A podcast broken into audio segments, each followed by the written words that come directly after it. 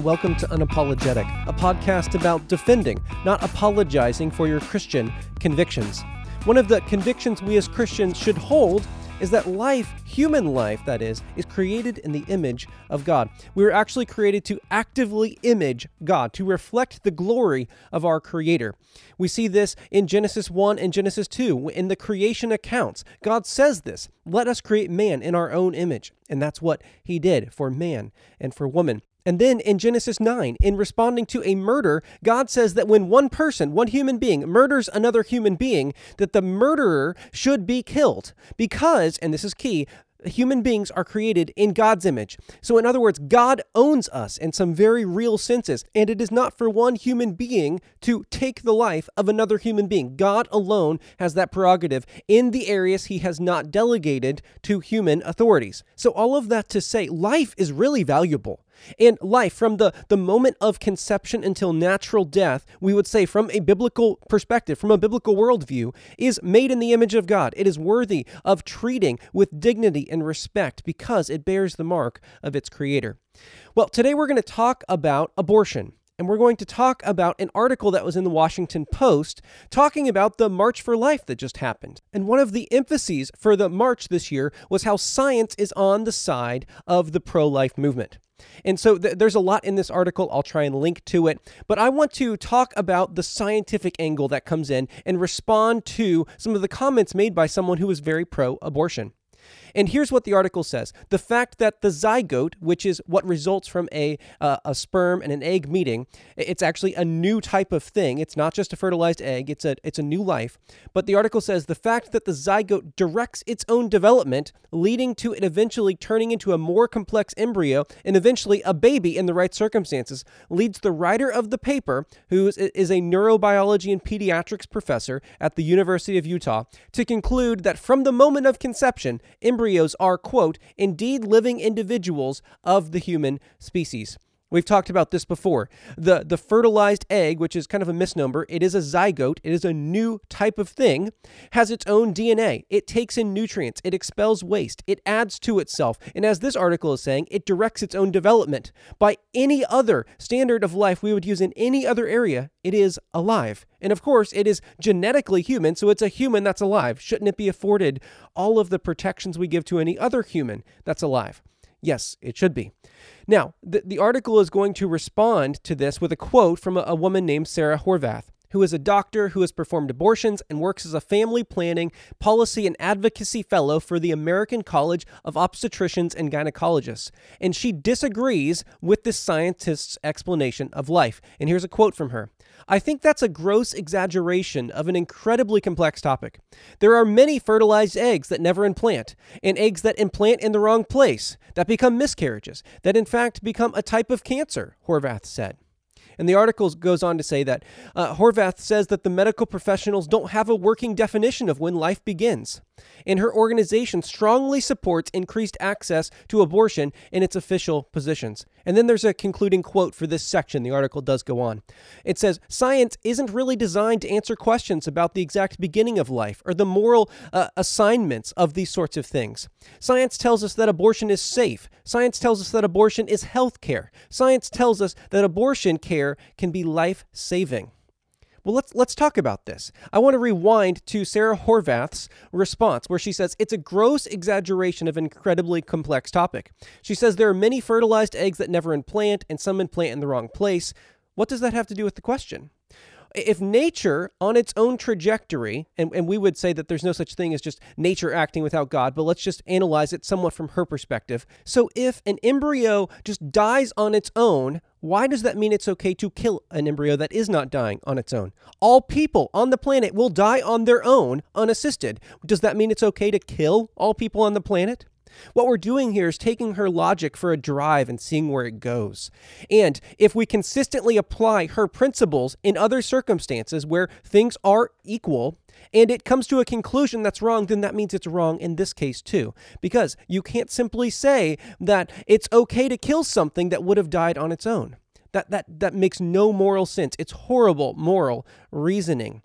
And so her point here that it's a gross exaggeration. There are many fertilized eggs that implant or don't implant um, and implant in the wrong place. That says nothing about the legitimacy of abortion. All that says is sometimes things naturally go wrong. And in fact, sometimes the body actually uh, kind of jettisons the embryo if the, it determines that it is unhealthy and is not going to survive or is going to cause a problem. That happens sometimes. So, all of that to say, her argument here is not an argument in favor of abortion.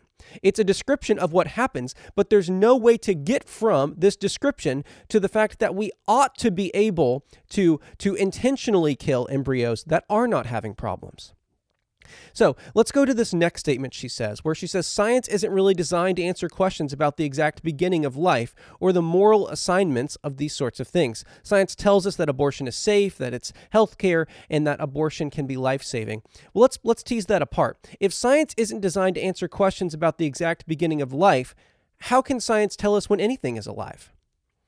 Now, on the one hand, I think she she might be right um, but she's going to be inconsistent here because she's going to tell us scientifically that we can determine when someone else is alive, or she's going to be able to tell us from a scientific and medical perspective when a person who was alive dies. There are medical criteria for these sorts of things. So, how is science able to tell us when something else is alive, but not able to tell us when the unborn is alive? That really actually seems like a cop out to me. Now, what science can't do is tell us what is good and what is moral. It can't make value judgments. Those exist in the realm of philosophy and religion. But then she goes on to say science tells us that abortion is safe. Science actually isn't able to do that. Science can tell us that in these circumstances, when this procedure is taken, this is the result. It can determine um, how things usually work in the natural world. But what it can't do is tell us things like value judgments what is safe and unsafe. It can't tell us that. It can't tell us what has value and what doesn't have value. And it can't compare relative values. All of that exists outside of science, outside of the scientific method. And so she's actually stepping out of her place here. She's conflating what science can do and as a tool that tells us about the natural world with uh, the values and ethics of, of medical treatment. So science can't tell us that abortion is safe. And she's actually assuming what she needs to prove because she's just said that science can't tell us when life begins. In other words, science can't tell us from her perspective that what is in the womb of an of a woman is not life. It's not equipped to answer that question, she says. I actually think science is equipped to answer that question, and this is a cop out. But she's saying science can't tell us. How do we act in any other circumstance when something may be alive or may not be alive that could be valuable if it's alive? Do we just treat it like um like anything else that we might dispose of? No, we don't. If you're driving down the road at night and there's this dark shadowy thing in the road, do you avoid it? I mean, you don't know if it's a person or not, but you're, you're going to err on the side of caution because if it is a person, you do not want to hit another person. You don't want to take the life of an innocent person. So, why do we flip that on its head in this case? Why do we say, uh, well, science isn't equipped to tell us if it actually is a life, so we're just going to, well, what word would they use? Kill it. Actually, abortionists do use the word kill. So, how can you kill something that's not alive? That's a separate issue. But we're, we're going to destroy this thing if we're not sure it's alive. That, that, that is not how we behave in any other area of life. So, why do we do it here? So, in a de facto sense, she's assuming that it's a settled question because she's willing to destroy it.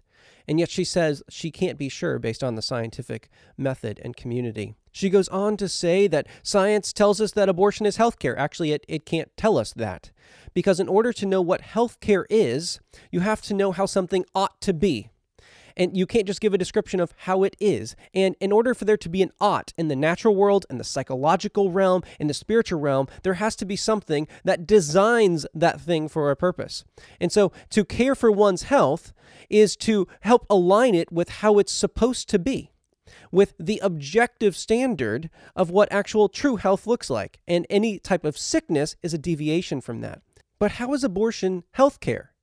Pregnancy is not a disease. It's actually how the body is designed to work. And even if you take a creator out of it, which we shouldn't do, that is the natural way that our species reproduces. You could even say that um, from a very naturalistic perspective, uh, from an evolutionary perspective, human pregnancy is the means by which natural selection and random mutation has selected for the species to propagate. It is the picture of how it is working and should work. It's not um, a disease. So, therefore, health care is not a valid category. It actually isn't aligning a person with health. The other point, though, is obviously it's destroying and murdering something that actually is alive. Once again, we go back to this. She's acting like it's a settled question while telling us that her tools of science are not able to tell us if it's alive. And once again, I think that's false. So even the healthcare part falls apart. What about this idea that abortion can be life saving? Now, there are some cases where if, if the child, the unborn child, is not aborted, the mother will die. Those uh, cases seem to be greatly overblown in terms of how often they occur by the media and abortion advocates. But once again, even if the life of the mother is saved, which, which seems to be an incredibly rare circumstance, something else died. The unborn child died for that. And, and saying that abortion can be life saving is an interesting idea, once again, because I thought she said that science couldn't tell us when life begins. How can it even tell us when life exists if it can't tell us when it begins or give us some objective criteria by which to adjudicate that circumstance and come to a conclusion? It, it's not able to do that, she's saying. But also, like I said, abortion kills something that's alive. That thing that is alive is human, biologically, genetically human. And this is why textbooks that speak to genetics and embryology actually affirm that life begins when a zygote is created. When that egg is fertilized with a sperm, you have a genetically new individual, you have a genetically new being. And that being is human. Obviously, it's not a turtle. It's not a dinosaur. It, it's not up for grabs. It's actually able to be identified for what it is. And so we kill that thing. It, it has a heart at a certain stage of development that stops beating. We destroy that. So, no, abortion is not life saving when you look at it holistically. Maybe there are these incredibly rare circumstances, but once again, we don't uh, argue for a general principle from an incredibly narrow set of circumstances. So, in summing up, I, I, hope what you've seen here is that people make arguments, or at least they make points and assertions that sound good. Well, uh, you know, the, the body spontaneously aborts some embryos sometimes, and some embryos fail to implant. So, that's how I would respond to someone. So, what, what does that mean? We can kill the ones that don't? Would you apply that in any area of, of life besides this? No, you, you wouldn't. And so we shouldn't apply it here. We've got to learn to ask questions of the seemingly compelling statements people make and understand what science is equipped to do and not equipped to do. If it can't answer this question of when life begins, which I think it can and I think it does, well, then she can't play both sides of the fence later on. But once again, we do have the scientific evidence on our side. It is physical and demonstrable that the unborn is a, a type of being that's alive. It takes in nutrients, it expels waste, it adds to itself, it has its own unique genetic code. When the blood of the unborn mixes with its mother's, if something goes wrong, the mother's body actually sees it as an invader. It doesn't see it as part of itself. So science is on the side of the pro life movement. And this shouldn't surprise us because we all have to live in God's world. We're created in His image. We actually know that the unborn is valuable, but we can suppress that knowledge just like we can suppress the truth that God exists and will hold us accountable for what we do with the people who are created in His image. So I hope this has been helpful, just kind of walking through this article a little bit different of an episode today. But I was reading this article and it stood out to me, and I wanted us to walk through it together to kind of understand how to pull these things apart and see if the claims that are being made actually hold water. Well, I'll talk with you next week on Unapologetic.